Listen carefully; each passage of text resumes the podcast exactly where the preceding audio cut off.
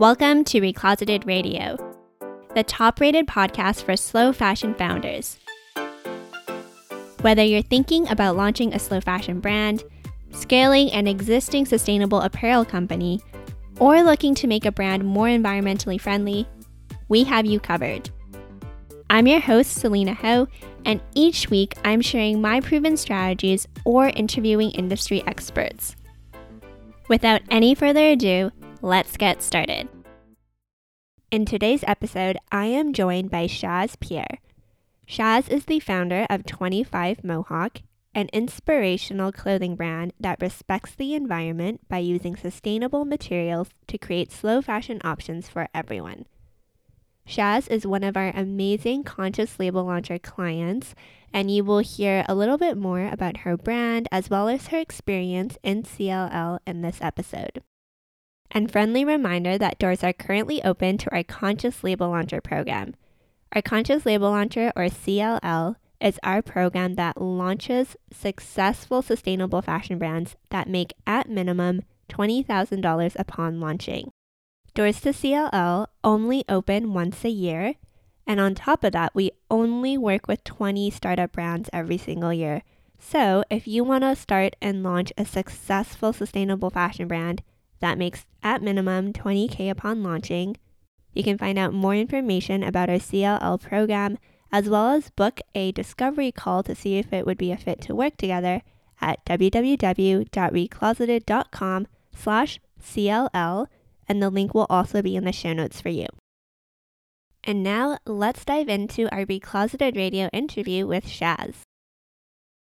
Welcome to Recloseted Radio, Shaz. I am so excited to have you on today. This has been such a long time coming, and I'm looking forward to chatting with you today. I'm really excited. Thank you so much for having me, Selena. Of course. And so to kick things off, can you please introduce yourself and also tell us how you got started in fashion? Yeah, my name is Shaz Pierre, and I'm the founder of 25 Mohawk, a sustainable label for everyone.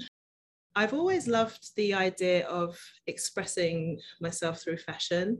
Growing up, I'd be inspired by music videos, and um, my mum was a seamstress, and I'd watch on the machine, make her clothes, and I would basically like have old denim, like an old pair of jeans, and cut them up and fray them, put some buttons on, and just in an attempt to create my own styles.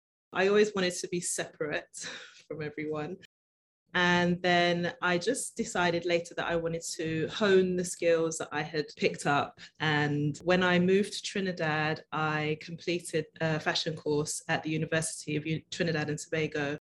And it's there where I really understood garment construction, fabric makeup, and the whole design process, you know, like from building a mood board, sketching, and yeah, just like developing the final garment. And that was a really exciting process. And I was like, oh, I, I wanted to do some more.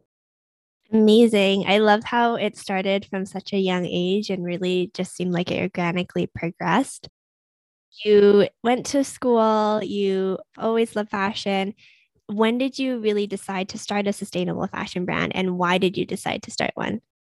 Right. Well, after my studies, we visited Phuket in Thailand. We took a tour to Phi Phi Island.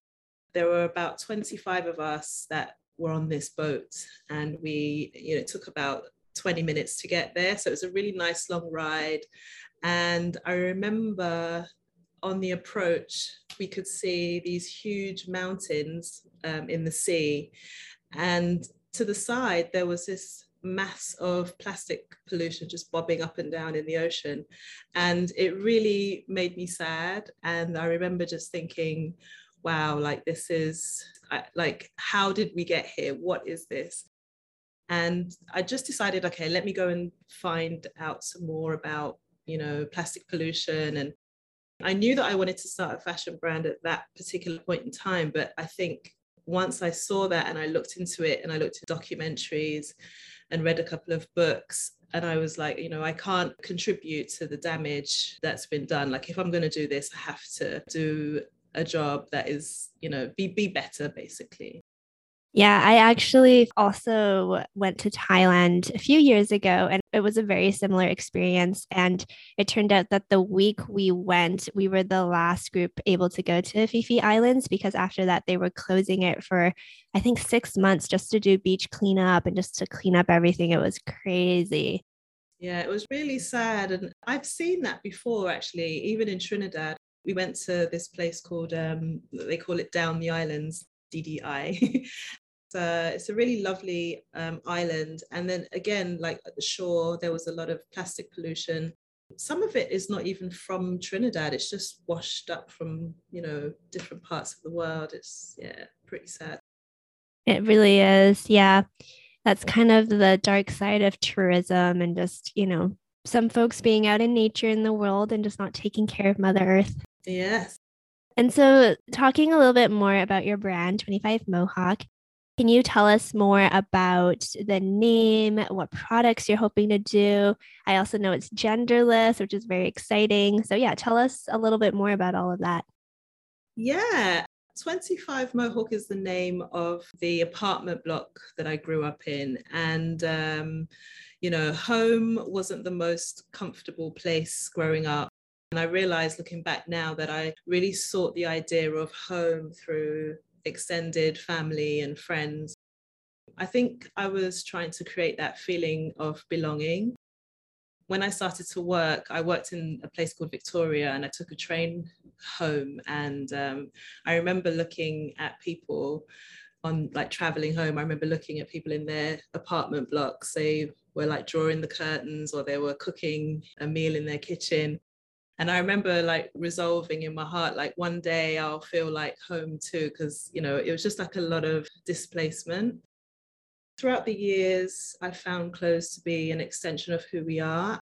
We thrive when we're comfortable and when we're relaxed and feel safe. So to me, this feeling conjures up home. And I call it an inspirational brand because I really want to inspire people who didn't have a happy start I know there are quite a few of us out there. It's just really to say, you know, if you keep working hard and keep pushing for your dreams and your goals, then you can emerge from the situation a stronger and better person. Yeah, I love that. That's so beautiful. Thank you for sharing. And I really feel like you're going to be able to do that and you're going to be able to inspire and be a part of so many folks' lives. And that's just, again, just so beautiful. Yeah, thank you. Thank you going back a little bit to your products too, because I think that's also really exciting. I know you want to do genderless pieces. So, can you talk a little bit about why you decided to do that and what that looks like? Yeah, you know, I really wanted to serve a lot of people when I did the course. I wanted to outfit everybody. And then I realized with my budget that that's not possible. So I'm like, okay, Shaz, let's just hone this in. And I, I landed on unisex clothing because I just have an affinity to loose clothes. A lot of men that I spoke to in the market research, they had a, an adventurous streak they were telling me that they were fed up of wearing t-shirts and jeans and thought to myself you know it's cool to include men as well and I also borrow my husband's clothes sometimes. He has a really cool wardrobe. He'll wear these long line t shirts and these loose fitting pants and his Air Force Ones. You know, sometimes we go out and we look similar, and I'm like, okay, you need to go back to the wardrobe and change. you have to change. yeah. I just figured it would be really cool to, you know, be able to have something that's trans seasonal, both genders can wear them, some guys might think it might be a bit too adventurous for them, but then other guys might be like, hell yeah, I'm down with that. So, yes. I love that. Yeah. And you talked about it a little bit already, but in our Conscious Label Launcher course, I am such a big advocate of market research, understanding your ideal customer, really figuring out their problems and pain points. You touched on it a little bit, but do you mind really spelling out what the problem you're solving for your ideal customer is? In my research, my ideal customers talked a lot about versatility and detailing. They talked about fit, and they also talk about uh, fabric. So it's quite a lot of things to dissect. I had to choose, I had to decide which ones I was, which problem I was going to focus on. So the collection has a lot of versatility in there. There's some surprise pieces in there, some surprise detailing, should I say. We spent a lot of time a few months actually just looking at fit, making sure that it suits different body silhouettes, just making sure that it's a meaningful collection. And when it comes to fit and designing, when it comes to a genderless or unisex line, do you have any tips or do you have any learnings from your experiences? Because I would imagine, you know, even pattern making and grading could be quite challenging. Yeah, I would definitely say test, do lots of physical testing, seeing what works with various body types because it's one thing to do drawing and, and pattern design, but then to have the physical product on someone and seeing where the stress points are in the garment, also the height of the person, and you know what I mean? So it's a lot of testing just really zoning in on what your customer wants. As I said before, like I wanted to outfit everybody, you know, short, tall, slim, everybody. And I just realized that that was impossible. not impossible if there's the funds but you know if you're starting out small then it's it's definitely somewhere that I'd love to grow to yeah, totally. And talking about funds, really good segue, but do you have any financial or funding tips? Because it does cost quite a bit of capital to start a brand, as you know, because you have to buy materials, you have to do production, and then, of course, there's all sorts of other costs that come up. So, any tips on your end? Yeah, I mean, I'm actually self funded and, and I've used my savings primarily. I have been working with a really amazing seamstress who, you know, she she helps me when it comes to the sample making. I can sew and I can do my samples, but you know, when you just want them to look absolutely perfect. So she's been good in that I don't have to go to a production house and, you know, really put out a lot of money in that respect at this point in time. I've also been um, making some masks. So I have this little part time job that I've been doing. when the pandemic hit last year, I felt really uncomfortable charging for masks and I didn't charge for a long time. And then I got this massive order one weekend for like 30 masks. And I was just like, you know what? I think I need to start charging now. And pretty much saved all of my cash for that. And I'm surprised at how much money I've made actually from masks. And I have been doing little pieces like tops and skirts and stuff like that for, for folks locally as well. So it's been that's been a pretty cool journey as well. Very cool. And do you have any tips when it comes to self funding for folks? Like if you have to pick up part time jobs or if you have to do other hobbies like making masks in your case, do you have any tips? One of the things that I wish I did is probably promote my masks a bit more. I didn't promote my masks because I I didn't want to be the mask lady. Looking back, I mean, if somebody is self-funded, you know, then it's part of the journey, isn't it? But I think looking back, if I were to do it again, I would probably just put it out there a little bit more. I think too, though, I didn't want the influx of orders because I'm doing my my nine to five. So it was a hard balance to strike.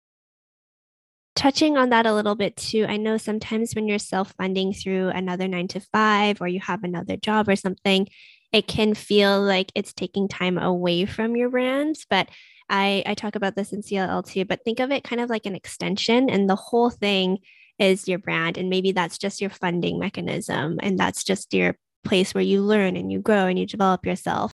And then it seems like you also have a lot on your plate because you have a nine to five and you are making masks and you're doing your brand. So, how do you manage your time? Do you have any productivity or time management advice for folks? I am pretty busy. I've just really been overdosing on coffee, Selena, to be honest. I'm just coffeeed up, but ClickUp really helps. I discovered ClickUp through CLL actually that was a real game changer for me when it comes to task management and doing social media posts. Totally. It's really important to just brain dump everything in there because when you don't do that and it's just all in your head, it just makes you feel more overwhelmed and more stressed out. So it's a really good tool just to get everything down. Totally, totally. And when it comes to launching and marketing, do you have any advice there?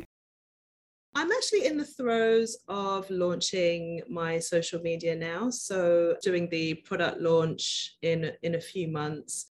So that's really exciting. And I'm setting up my partnerships and working with various influencers, reaching out to them, my social media strategy and email marketing. So I'm doing all of that right now. I'm just really looking forward to being able to test some of the data that I get and seeing what works, what doesn't work.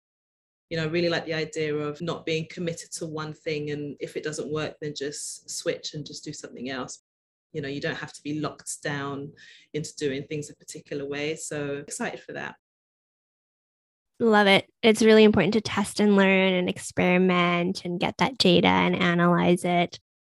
So that's great and you're going to be launching in a couple of months. But I know you've been working really hard behind the scenes for over a year now. That just speaks to how much preparation is required to have a successful launch. And you know that I am such a big fan of like preparation, organization, advanced planning. So, yeah, also just wanted to say that's really important too. And I know that you're based in Trinidad. So, is there anything you've learned from starting a brand in Trinidad that you'd like to share with others? Because you aren't based in the US or Canada or somewhere in Europe, I think sometimes it is a little bit harder in terms of like getting things, like shipping, things like that. So, do you have any tips or things you've learned along the way? With everything, planning is paramount. When I ship things to Trinidad, it goes to like a skybox so a skybox in the States or wherever I'm shipping things from. And then it gets sent to me in Trinidad via plane or by ocean.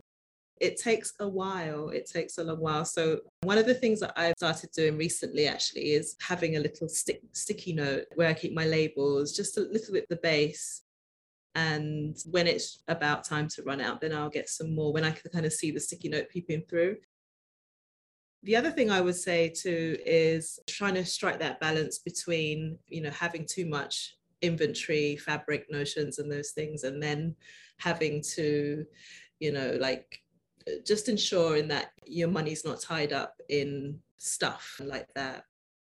Yeah, that makes a lot of sense. So, more lead times and planning, and then also just finding that balance between having too much inventory on hand or fabric on hand versus having that cash or capital.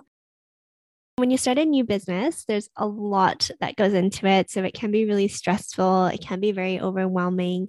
And a lot of the times people let that take over and then they don't end up doing their business. And so, how did you overcome all of that? I had a lot of deep seated fears around success and perfectionism having a balanced mindset, even while doing program, the belief that the business would take off just really wasn't there.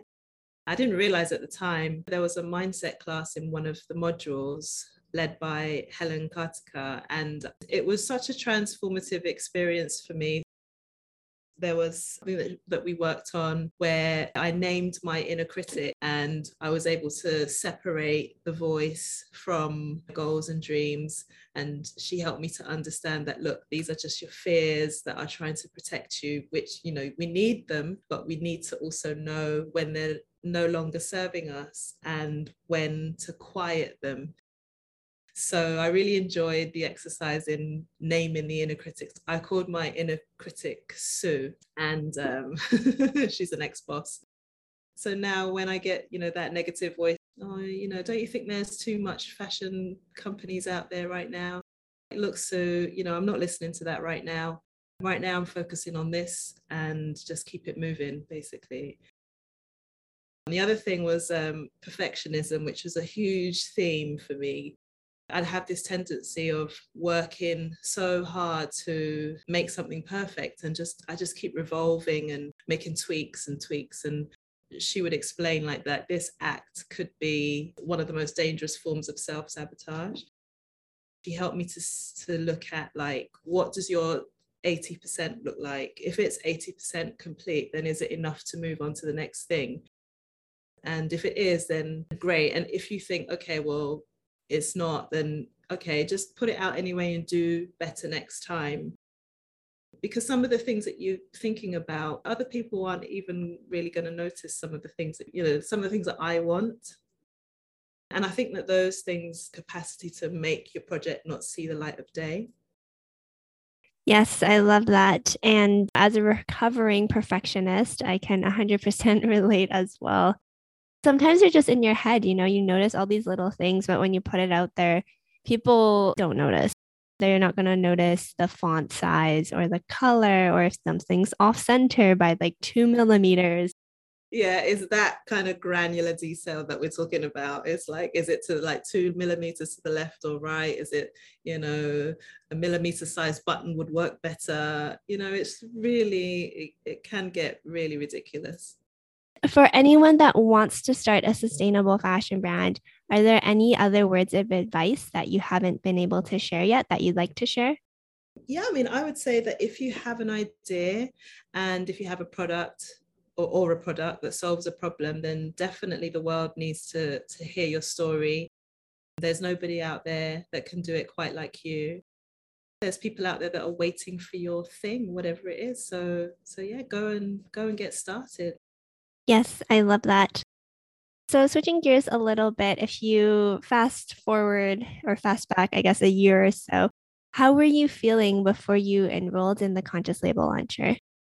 To be honest, I was feeling a bit lost. I was feeling um, really frustrated because I had just watched tons and tons of videos and listened to lots of books and been on some short courses.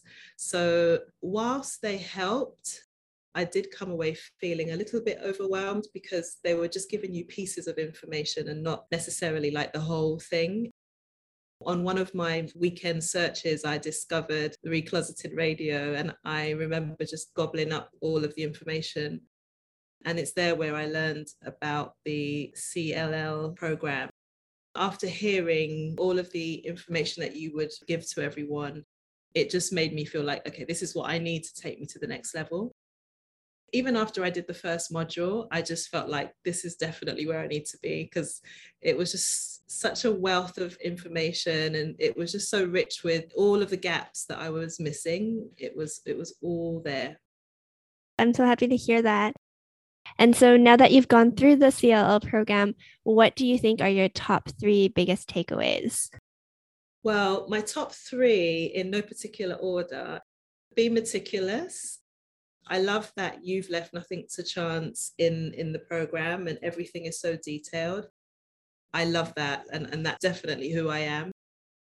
Definitely we're not designing for ourselves, so have that customer first approach. And lastly, having a strong mindset.